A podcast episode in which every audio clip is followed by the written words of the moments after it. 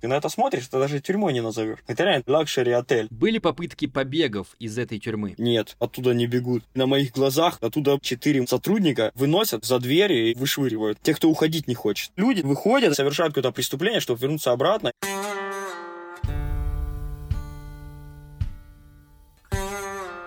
Привет-привет! Давно не виделись. Меня зовут Миша Ронкайнен. Это тюремный подкаст. Я беседую с людьми, которые отсидели или сидят прямо сейчас в тюрьмах разных стран мира. Это первый выпуск нового пятого сезона подкаста. Эпизодов в сезоне будет 12. Выходить они будут, как и раньше, каждый вторник. То есть я с вами тут на всю осень.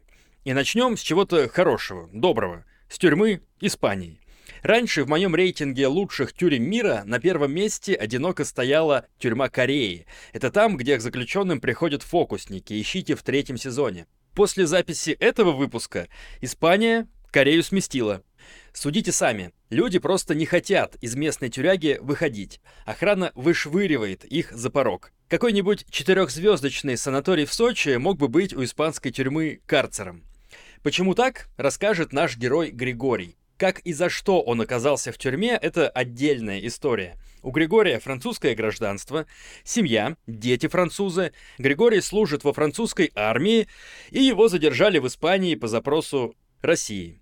Случилось это несколько месяцев назад, в мае 2023 года. Началось все с супруги Григория. Та захотела поехать отдохнуть в Испанию. Дослушивайте выпуск до конца. У меня на работе выпали длинные выходные. Говорю, поехали. И это было 1 мая. Совсем недавно, свежие новости, потому что только вчера я вернулся домой. Въезжаем в Испанию на своей машине, потому что нет нигде границ. Приехали вечером. Город Розас, юг Испании, граница с Францией. Заселяемся в отель, кушаем, купаем детей, ложимся спать. И в час 30 ночи дверь вылетает, фонарики, Интерпол, полиция, не двигаться. Я включаю свет, и это такая сцена, как в кино. Я говорю, тихо, дети спят, блин. И типы такие смотрят, там дети трое. Быстро они угомонились, раз тишина, все супер культурно. Ну уже, естественно, все проснулись. Вы такой-то, такой-то? Да. У нас ордер на ваше задержание, Интерпол. Я говорю, какой ордер? Я два часа назад приехал. Какой Интерпол? Какой страны? России. Интерпол России, но я гражданин Франции. Какие проблемы? Выясним это позже в участке. Тебя задержали по запросу России? Да. Когда все это происходило в отеле, какие у тебя и у детей были эмоции? Эмоции детей все нормально. Дети привыкшие в форме, потому что я военный, я э, почти 12 лет в армии служу. Ты из иностранного легиона? Да.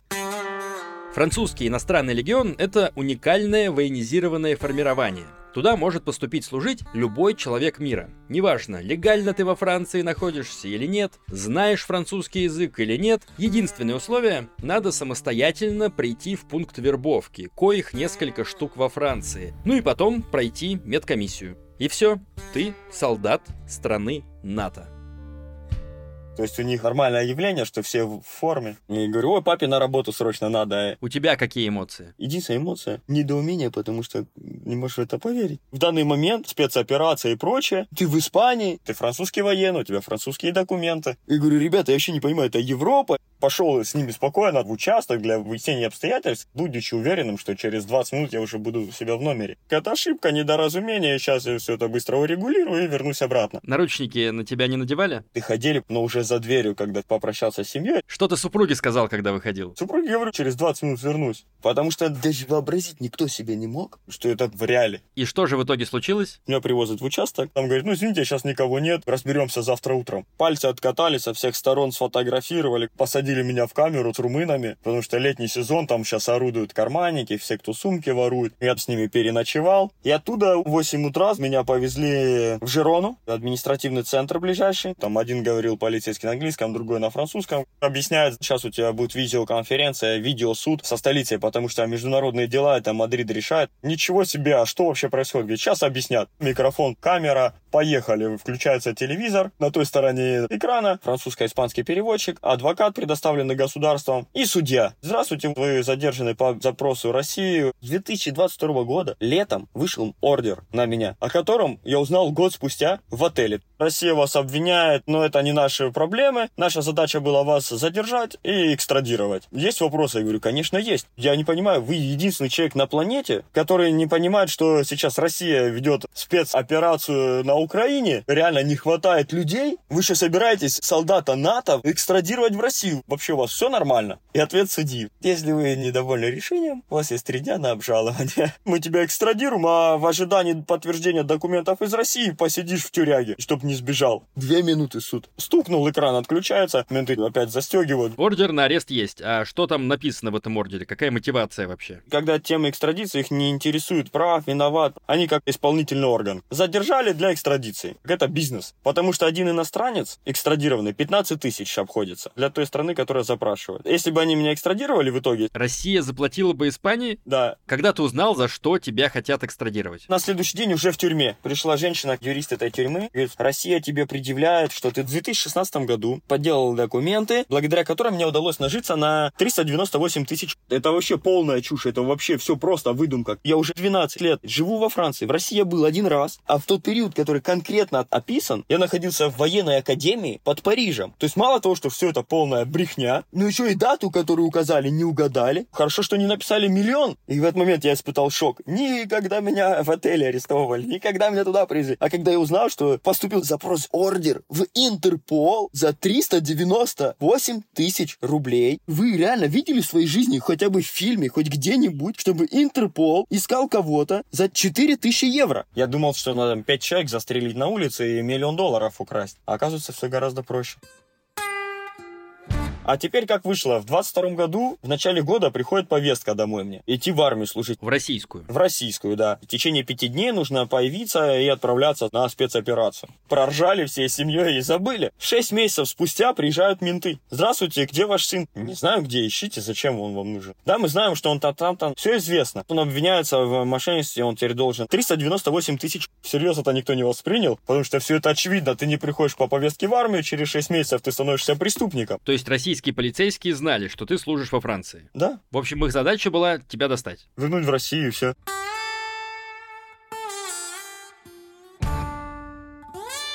Тюрьма. Значит, тебя в нее привозят, э, ты внезапно из солдата НАТО оказываешься среди обычных зэков. Да, российским преступником. Тюрьма называется Пвиш де ле Базис в городе Фигерес на юге Испании, на границе с Францией. Новая практически 2014 года. Как все происходит? Нужно определить твой психотип. Маньяк, сумасшедший или еще что-то. Сидишь один в карцере, ждешь беседы с психологом. У тебя пару дней там один сидит. У тебя все забирают. Ни телефона, ни часов, ни книжки. Приходит психолог, если говорит на твоем языке, то отлично. Если нет, то звонят по телефону и на громкой связи с переводчиком, задают вопросы об образовании, где работаешь, сколько лет, о семье. Портрет психологический создается, по которому они определяют твой уровень агрессивности. И после этого говорит, ты пойдешь в модуль такой-то. Это важно, потому что в этой тюрьме 7 модулей по категориям. Первый блок. Самый лайтовый, где либо те, кто уже давно сидят и спокойные, или те, у которых заканчивается срок, или те, кто для экстрадиции. Микс конкретный там. Второй модуль – убийцы. Третий – наркотики, контрабандисты, кто транспортировал. Четвертый модуль – маньяки-насильники. Пятый – сумасшедшие. Шестой – еще какие-то там. И один модуль женский в этой тюрьме. Ну и в общем, психолог со мной поговорил. Говорит, слушай, ну не переживай, тут все нормально, проведешь хорошо время. У нас тут бассейн есть, кроссфит-центр есть. Я на нее смотрю и думаю, что раз это психолог, может она меня тестирует, вдруг я сумасшедший. То есть я сначала не верю ее словам. Говорю, какой бассейн? Какой кроссфит-центр? Говорит, да-да, вы все это увидите. Заключение она свое пишет, что нормально меня распределяют в первый блок. На третий день я уже оказался в камере. Камеры двухместные, одна кровать на другой. Офигеть, как чисто. В камере душ, туалет. Отделены стеночкой такой небольшой. Там раковина, полочки, где все свое можешь сложить на двоих. Но я жил один, потому что военный из легиона. И я настоял на том, что если вы мне кого-то подсадите, то, то это плохо кончится, потому что ты всю свою жизнь служишь государству. Сейчас очтиться в камере с каким-то бичом или с каким-то наркошей, киллером и тому подобное. И забью, и вы его уберете, потому что политика такая внутренней жизни, когда вы двое в камере, если кто-то кому-то не нравится, кто побеждает, тот остается, а избитого уносят в карцер. Порядки такие, что кто сильнее, тот и прав. Ты говоришь, что первый модуль, он для смирных и послушных, а порядки-то оказываются волчьи. А они везде одинаковые, просто там концентрация разная людей. Кто там сидит вообще? Там э, много французов, основная масса испанцев, ну и нашего брата тьмать мучает. Белорусы, украинцы, россияне, армяне, грузины, поляки. Сразу меня приняли как своего, объяснили мне быстренько, что к чему. И что там к чему? Все очень просто. Все бандами по национальным признакам. Банды испанцев, те, которые занимаются наркотой, потом банда СНГ без дополнительного криминала, все вместе держатся. То есть, несмотря на то, что уже идет война, и русские, и украинцы держатся вместе? Да, там все нормально на самом деле. Достаточно выехать за границу и понять, что война для тех, кто в России и в Украине живет. А когда ты видишь эту же обстановку со стороны, люди понимают, что это все промывка мозгов, телевизор работает как надо. Если мы возьмем русского украинца, который первый день они выехали оттуда и оттуда, они между собой будут драться. Но если мы возьмем людей, которые уже живут в Европе, месяц-два адаптационный период, они понимают, что это конкретный бизнес, поэтому никак не кончится эта война. То есть то, что сейчас нагнетают вот по телеку и в СМИ о том, что в Европе русских как-то притесняют, охота за ними устроена, это все брехня. Угу, брехня. Все вместе держатся, кто более-менее обтек после промывки мозгов. Все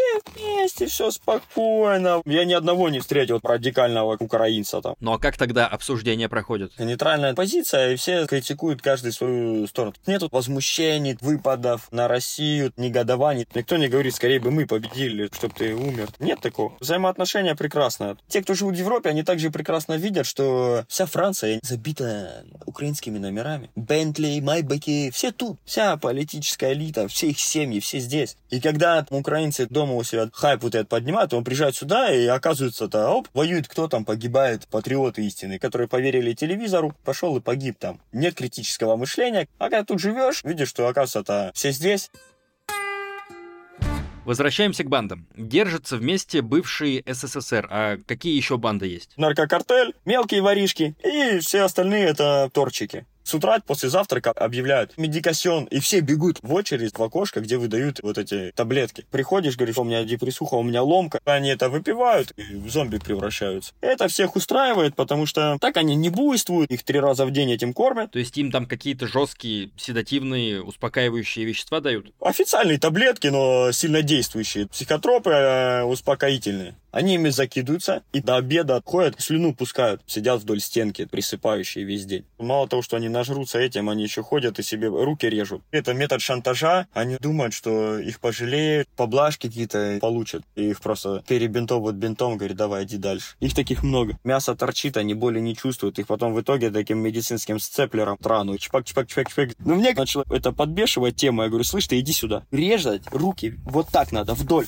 Понял? Вдоль. Чем занимались нормальные пацаны типа тебя? Я сейчас расскажу, как проходит день. Подъем в 7 утра, перекличка. Ты должен стоять в конце своей камеры, у окна. Руки были видны, чтобы открываются все камеры, и они проходят и чекают на месте, что ты там жив-здоров. Закрывается. С этого момента у тебя есть час на твои дела перед тем, как выйти на завтрак. В этот момент я быстро делал разминку, брился и зубы чистил. В камере прям? Прям в камере, потому что достаточно места. В 8 часов завтрак. В столовой дают или прям в камеру несут? Общая столовая. Тебе выдают всегда разные фрукты, сухофрукты, овощи, колбаса разных сортов, мясо разное, джем джемы, крема, молочко или кофе. Там люди по 20 килограмм набирают за 4-5 месяцев. Ты можешь стать либо как будто ты вышел с олимпийского резерва или с подготовки на какой-то чемпионат, либо ты там просто как свинья становишься от такого количества еды и качества еды. После этого к 9 часам все идут на разные активити. Вы туда идете сами, возвращаетесь сами. Два часа у тебя. Активити это занятие. Кто куда записан. Их тьма тьмущая. Я почти на всех ходил. И реально это просто что-то. Большой ангар. И там все виды спорта и тренажерки. Я зашел, я не мог в это поверить. Это лучше, чем на моей базе, где я работаю. Я вам клянусь, это просто офигеть. Комплекс как ЦСКА в Москве. Все там есть. И все новое офигенный современный тренажерный фитнес-центр. Как выглядит сама тюрьма? Каждый блок, три здания, буквой П, трехэтажная. Посередине площадка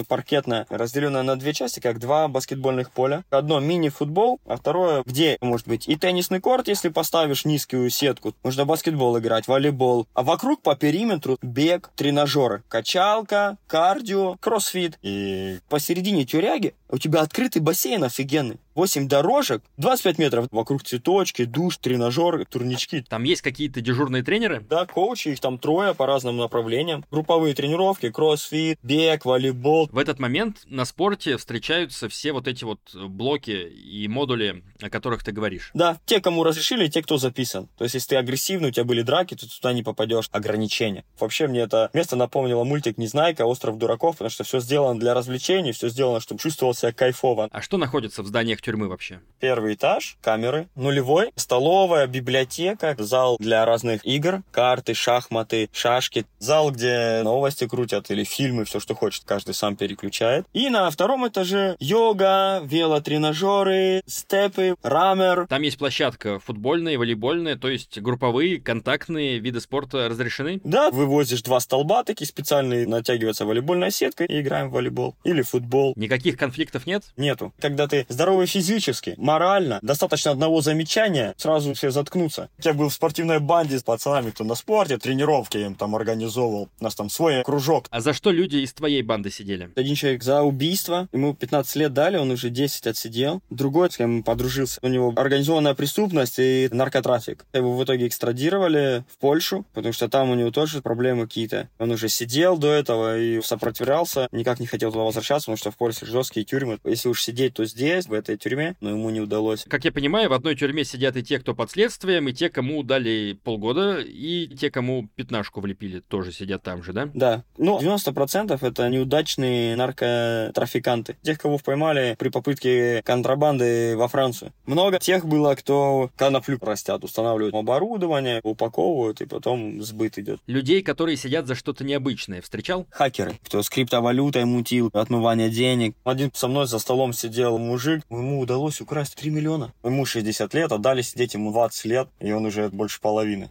авторитетный человек, которого прислушивается, потому что он давно сидит. А сколько людей было в вашем блоке? Когда я туда попал, было нас 78 человек, и в день, когда я уходил, было 99. И сколько из них русскоязычных? 10. Тюрьма рассчитана на 1200 человек. Основной язык общения — это испанский? Испанский и французский, потому что приграничная, там много кто из Франции. А был кто-то, с кем ты особенно сблизился? Да, человек, который все там не объяснил, спорт, учеба, питание. Вот он и тот, кого экстрадировали в Польшу, с ним тоже мы подружились, контактами обменялись. И еще один парень, Дима, начитанный, образованный, современный, и ферма у него была, он попытался свое счастье в выращивании конопли, не продлилось оно долго, его просто задержали по наводке соседей, но его скоро выпустят, потому что до 10 килограмм готового продукта, то это вообще мелкое преступление тут. Ты возил туда помощь, греф, как это в России называется, после освобождения? Да нет, я только вчера вернулся домой, забрал свой телефон, позвонил своим друзьям, и один мне, значит, сказал, ты знаешь, я слушаю подкаст про жизнь в тюрьме, напиши им, расскажи. Говорю, хорошо.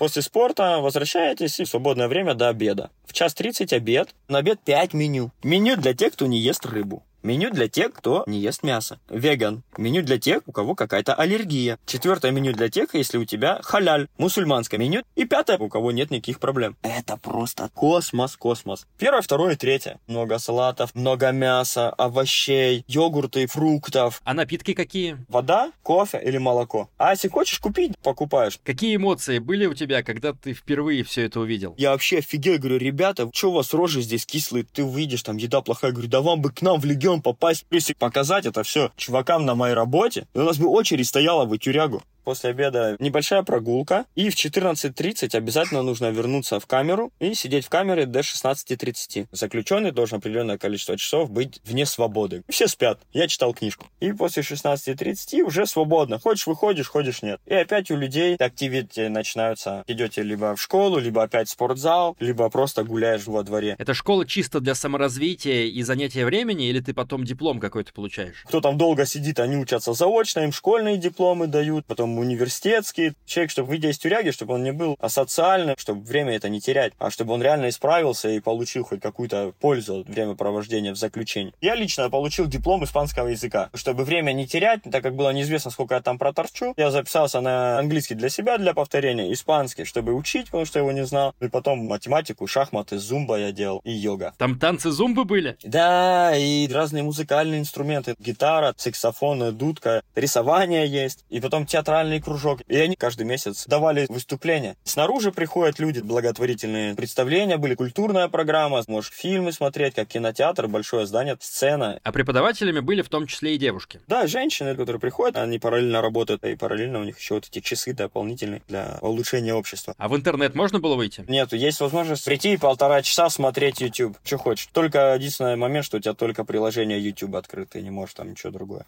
Для этого тоже надо записаться в Activity. Ты на это Activity записываешься? Записывался? Да, я ходил, я смотрел тренировки. Чем распорядок дня заканчивается? Ужин в 19.30. По меню также все потрясающе. 5 разновестей меню. И после ужина опять погулял. В 20.30 загоняют в камеру. Опять перекличка и день закончен.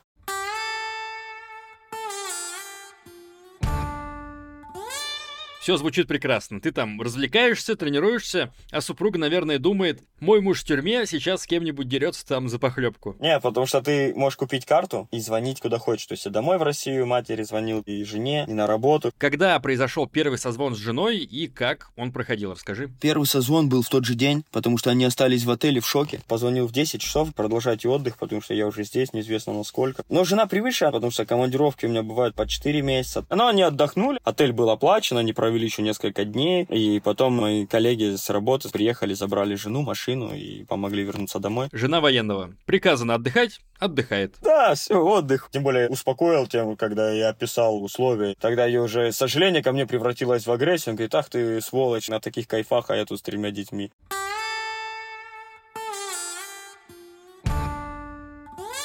Ты говоришь, там есть и женский блок. Каким-то образом вы пересекаетесь? Да, вы пересекаетесь в школе, на занятиях, в спортзале, на зумбе, на йоге. То есть девушки в спортзале в обтягивающих костюмах тоже есть, спортом там занимаются. Да, вообще есть такие экземпляры. Порно-звезда там одна была, ну, неудавшаяся, потому что она перевозила огромное количество с двойным дном чемодана у нее были с Аргентины. В Испанию приехала, ее приняли. Ты с кем-то знакомился там? Нет, у меня жена, трое детей, я там на короткий период. Ну, а ты наблюдал какие-то романтические отношения? Да, люди э, заводят отношения там, постоянно записываются э, на все активити вместе. На спорт сходили, потом в школу, и потом еще на кружок в театр. Если постараться, можно весь день вместе проводить. Администрация не против, что романтические отношения заключенные заводят? Нет, не против. Главное, чтобы кипиша не было никакого. На работу ходят, колеса едят, спортом занимаются и все. А места для уединений были у этих парочек? Это все предусмотрено тем образом, что заключенные пишут просьбу на свидание. Для семейных людей свидание, так и для них. Зэк делает запрос на такой-такой-то день предоставления вот этой комнаты интимной. И подруга его то же самое пишет. То есть не нужно для этого быть мужем, женой, достаточно полюбить друг друга в тюрьме? Да, или достаточно дать пачку сигарет и в туалете, в душе, в спортзале нужду справлять. Там есть такие проститутки, стоит пачку сигарет любовная связь. Пачку сигарет? Одну? От э, красоты зависит. Ну, а девушки были красивые? Были и красивые, да. Основная валюта там это пачка сигарет. Допустим, произошла какая-то стычка в очереди. Ты не хочешь руки марать, пачка сигарет, и кто тебе не понравился, его побьют. Этим зарабатывают. Гопники. И от 20 до 30 лет снаружи никто им не поможет, бабок не получит, и они должны каким-то образом работать. У кого нет способов заработать, или они не хотят, или им не хватает, вот они вынуждены выполнять такие задачки. То есть, э, несмотря на то, что там все в достатке, люди готовы за пачку сигарет побить ближнего? Да, и причем неважно кого, с кем он только что обнимался, целовался, то есть если надо пачку сигарет, или две, или три, если хочешь, чтобы его сильно избили, то вот. Ты был свидетелем? Да, я был. Один мужик ему к 60, он на впереди стоящего начал кричать в очереди за кофе. А тот не захотел руки марать, пошел, пачку сигарет дал, говорит, воспитайте его как следует. Место для решения вопросов это пролет между этажами, потому что это единственная зона, где камера не ловит. И того поймали на вот этом пролете и пощечины, подзатыльники, поджопники. Охрана никак не реагирует? Охрана, как в супермаркете стоят вот эти люди, у которых ничего нет. Ни шокера, ни дубинки. Это даже не охрана, а люди, кто следит за распорядком дня, чтобы ты не забыл, когда тебя кушать идти, чтобы ты не забыл, что пора спать идти. И их настолько не хватает, что если где-то кипишь какая-то драка серьезная, то они со всех модулей бегут туда. Если вдруг нормальная заруба начнется, то есть они даже сделать ничего не смогут. Как и произошло спустя месяц, я как раз с женой разговаривал по телефону, и один мой новый знакомый, потому что недавно туда пришел, он из банды наркодилеров, маленький, 60 килограмм, но он боксер. Местные проявили к нему какое-то неуважение. Он просто их начал шлепать конкретно прямо посередине этого дворика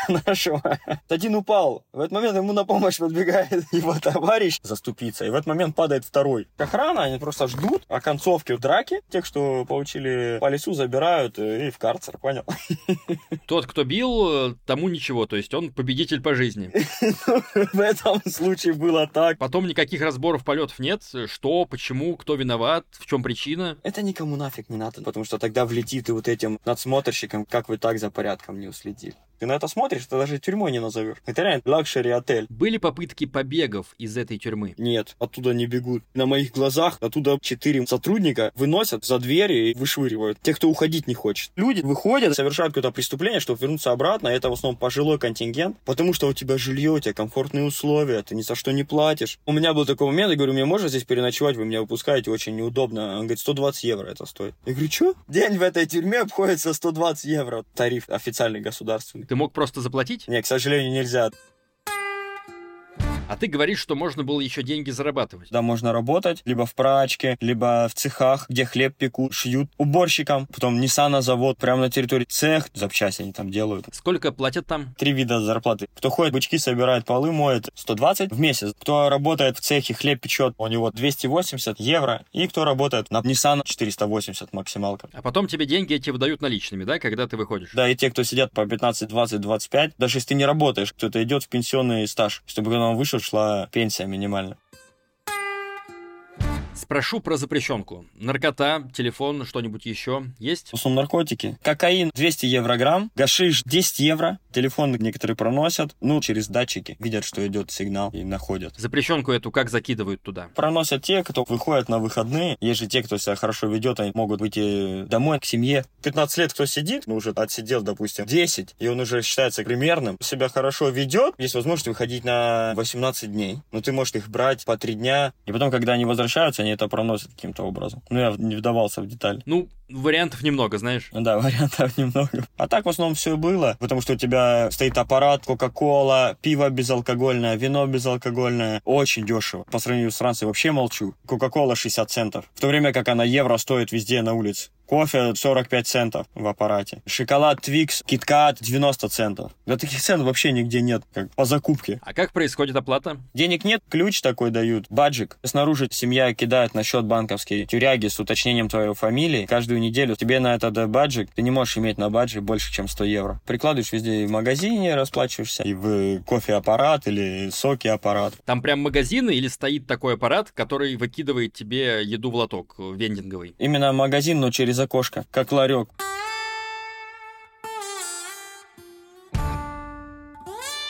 Как твое мироощущение менялось в этой тюрьме? Это такой период. Я бы специально не хотел попасть, но раз так я попал, я благодарен судьбе в какой-то момент. Потому что мне удалось за два месяца подготовиться как следует ко всем э, следующим этапам моей карьеры. Мои коллеги подвезли учебный материал, потому что на работе ты служишь, но ты и учишься, у тебя постоянно экзамены, учеба для повышения звания, для повышения должности и так далее. И у тебя нет реально этого времени. Каждый день спорт. За 58 дней, которые я там провел, я вернул свою форму, потому что последние годы я работаю в офисе, много административной работы. Я наконец-то чувствую себя как никогда прекрасно. Я похудел на 9 килограмм. Этот период положительно повлиял на голову и на физуху. Время пролетело конкретно, но тюрьма мне позволила переосмыслить определенные вещи. Только в таких изолированных местах, когда ты лишен всего, к этому приходишь. Что работа не столь важна, важна семья. Время так скоротечно, и нельзя терять его. Дети твои растут, не видят тебя. Ты понимаешь, что действительно важно. Что работа — это работа, не нужно даже на секунду там задерживаться. Там понимаешь, что семья самое главное, нужно их ценить. Скажи, что сложнее, трое детей или тюрьма? Ну, это не сложнее, это разные вещи. Потому что в этой тюрьме мне понравилось. Это был моральный и физический релакс, перезагрузка, медитация, книги, спорт, питание все нахождение там. У меня была ассоциация. В Таиланде есть Tiger Training Camp, где тренируются наши спортсмены. Он довольно-таки известный, многие люди во всем мире о нем знают. Почему это так происходит именно в этой тюрьме? В рейтинге она лучшая в Испании. Так вот мне уж повезло попасть именно в эту тюрягу. У них распределение по тюрьмам там, где тебя поймали. Это ты два месяца там провел. А те, кто там 10 лет проводят, они рассказывали тебе, что они поняли? Те люди, кто попали на долгий срок, даже несмотря на все эти прекрасные условия, жалеют о содеянном, раскаиваются. Кроме тех, кто специально хочет там жить. Чего больше всего не хватает им и чего больше всего не хватало тебе? Мне кроме семьи там все хватало. На моей работе сто раз хуже и тяжелее. Вся эта еда для меня, как для туриста, два месяца и все. А для них это 10-15 лет. Не хватает обычной домашней пищи, общения с людьми, потому что там дурачком становишься. Я вот восхищаюсь теми, с кем общался, как им удается так долго сохранять ясность ума. Потому что самая большая опасность в этой тюрьме — это сумасшедшие вокруг. Потому что они там реально сумасшедшие на этих колесах или действительно психбольные больные, поют, орут, суд может начать раздеваться. Нужно себя максимально занимать чем-то, чтобы с ума не сойти, чтобы их там не поубивать. Сначала смешно, держишься это расстояние, но потом тебя это просто злит, становишься постепенно раздражительным, поэтому важно не падать духом и сразу делать правильный выбор, чем заняться, и потому что иначе сумасшедшим можно стать. Я расскажу один момент, это произошло между грузином и армянином. В какой-то момент грузин обиделся на этого армянина и вообще перестал с ним здороваться. И в какой-то момент один занимается на тренажере, заходит второй и спрашивает у него, слушай, а где этот э, штырь, которым переставляешь количество веса, который ты хочешь делать? Типа гвоздик. Он говорит, да вон он. Он его вынимает, и в этот момент этого человека ударил по лицу, как зарядил. Неожиданно, но повезло, что тот вернулся, ему это попало боком между носом и глазом. Такой момент безумный, непонятный, так за что и к чему это было. Люди с ума там сходят, крыша едет. Мы все общались, это вся одна компания. Говорим, слышь, а ты зачем это сделал?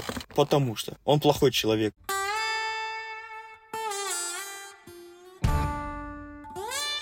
Как в итоге разрешилось твое дело? То есть, я так понимаю, что в Россию тебя не отправили? Да, меня выпустили, когда там пробыл два месяца, вышло постановление суда о подписке о невыезде с изъятием моих документов. Еще три недели, буквально до вчерашнего дня, длилась движуха между Испанией и Францией. С французскому правительству пришлось приложить много усилий, чтобы меня забрать. И решилось все тем, что дело закрыто для Испании и для Франции, и теперь я дома. То есть вышло решение суда, что тебя не будут депортировать? Да, да. Как выяснилось, я такой не один. До меня там 48 человек экстрадировали экстрадировали из этой тюрьмы. В Россию? Да, потом нашелся умный человек в Люксембурге. Они приняли указ о прекращении экстрадиции россиян в Россию, потому что кто-то обратил внимание на то, что стало появляться нереальное количество запросов из Интерпола для российских граждан. Теперь из Европы экстрадицию прекратили. Люди, которые долго сидят в этой тюрьме, они прям наблюдали россиян, которых реально отправляли в Россию по таким запросам? Они говорят, да прям до тебя туда автобус практически отправили. Сейчас хочу главной мысли донести людям, те, кто в розыске международном, ни в коем случае не берите отель в Испании. Нужно брать либо квартиру Airbnb или через Booking, но квартиру участников, потому что абсолютно каждый, будь то забегаловка какая-то или пятизвездочный отель, все документы они сканируют, и в этот момент твои документы летят в полицию в местную. Так что если кто из слушателей знает или подозревает, что он может быть в розыске в Интерполе, то в Испании не нужно заселяться в отель. Какие были твои эмоции, когда ты вышел из тюрьмы под подписку о невыезде? У меня был это геморрой, потому что тебе нельзя покидать Испанию, тебе надо где-то жить, что-то есть, какой выходить. Меня не устраивает это решение, мне проще тут оставаться жить, продолжать мою спортивную школу, занятия, мои уроки, друганы мои здесь. Если вы меня хотите выпустить, то выпустите меня, чтобы я домой ехал, потому что это все затраты нереальные. Но мне повезло тем, что у меня коллега из Испании разрешил жить у него в городе Ларет-де-Мар. В итоге я был еще три недели в Ларет-де-Маре, два раза в Барселону ездил, один раз в Мадрид уже забирать свои документы и постановления, вот решения суда, встретиться со своими адвокатами, которые занимались этим вопросом. Супруга к тебе приехала? Нет, с тремя детьми это непрактично, то есть я домой приехал вчера. То есть ты с мая 23 года до начала августа супругу не видел? Три месяца, да. Какая реакция была, когда папа приехал? Они не знали моего возвращения. Неожиданно. Слезы, счастье. Сразу пошли с детьми бегать, прыгать, играться. Очень важно. Внимание отцовское. Все счастливы, все рады, что папа не в Вагнере, не воюет то есть сейчас ты фактически под санкциями, не можешь никуда выехать, потому что если куда-нибудь выйдешь, снова начнется этот геморрой с задержанием, с Интерполом и так далее. Да, кроме Испании и Франции. Мой начальник у меня спрашивает, слушай, надо отказываться от российского гражданства. Да, но для этого надо в российское консульство ехать или в посольство. И тогда меня уже оттуда никто не выпустит. Ты сам туда придешь, тебя там и задержат. Территория консульства, посольства каждой страны, это территория этой страны. Всегда охрана, служба безопасности внутри. То есть, если меня они оттуда физически не вывезут, не отправят в Россию, но там ты можешь долго куковать. Думаешь, это реально? Я думаю, такие идиоты, как придумали 4000 евро, делать нехер. И когда мой командир спрашивает, слушай, а что ты фамилию имя не поменял? Потому что тебе дают разрешение на гражданство. У тебя спрашивают, будешь имя, фамилию менять? Я говорю, да зачем? Родина моя, неизвестно, как там дальше. И только в этот момент в тюряге я думаю, Гриша, ты же мог взять любое имя, фамилию, а теперь, представляешь, у меня геморрой, ты никуда не поедешь. Для слушателей поясню, что после пятилетнего контракта тем, кто служит в иностранном легионе, им можно принять гражданство с любым именем и фамилией. То есть фактически поменять свою личность. Гриша, спасибо тебе за этот рассказ. Пока. Пока-пока. Друзья, спасибо, что дослушали выпуск. Дополнительные материалы к подкасту, фотографии, другая информация об этой прекрасной тюрьме. Нет, не в моем телеграм-канале, как раньше. Она в моих Бусти и Патреоне. Да, я завел аккаунты на донат-платформах. Как видите, в тюремном подкасте нет рекламы. Не то чтобы я отказывался, просто не предлагает никто. А значит, я делаю все на свои собственные деньги. Пять сезонов подкаста обошлись мне в 600 тысяч рублей, это 7 тысяч долларов. И это много для меня. Поэтому, если вас веселят или вдохновляют мои выпуски, то буду рад вашей поддержке в несколько сотен рублей. Этим вы спонсируете новые сезоны. Я, в благодарность, буду публиковать на Бусти и Патреоне дополнительные материалы к каждому выпуску. Сегодня это фото лучшей тюрьмы на свете и ее адресок. Соберетесь делать что-то криминальное в Испании, делайте где-то неподалеку. Шутка.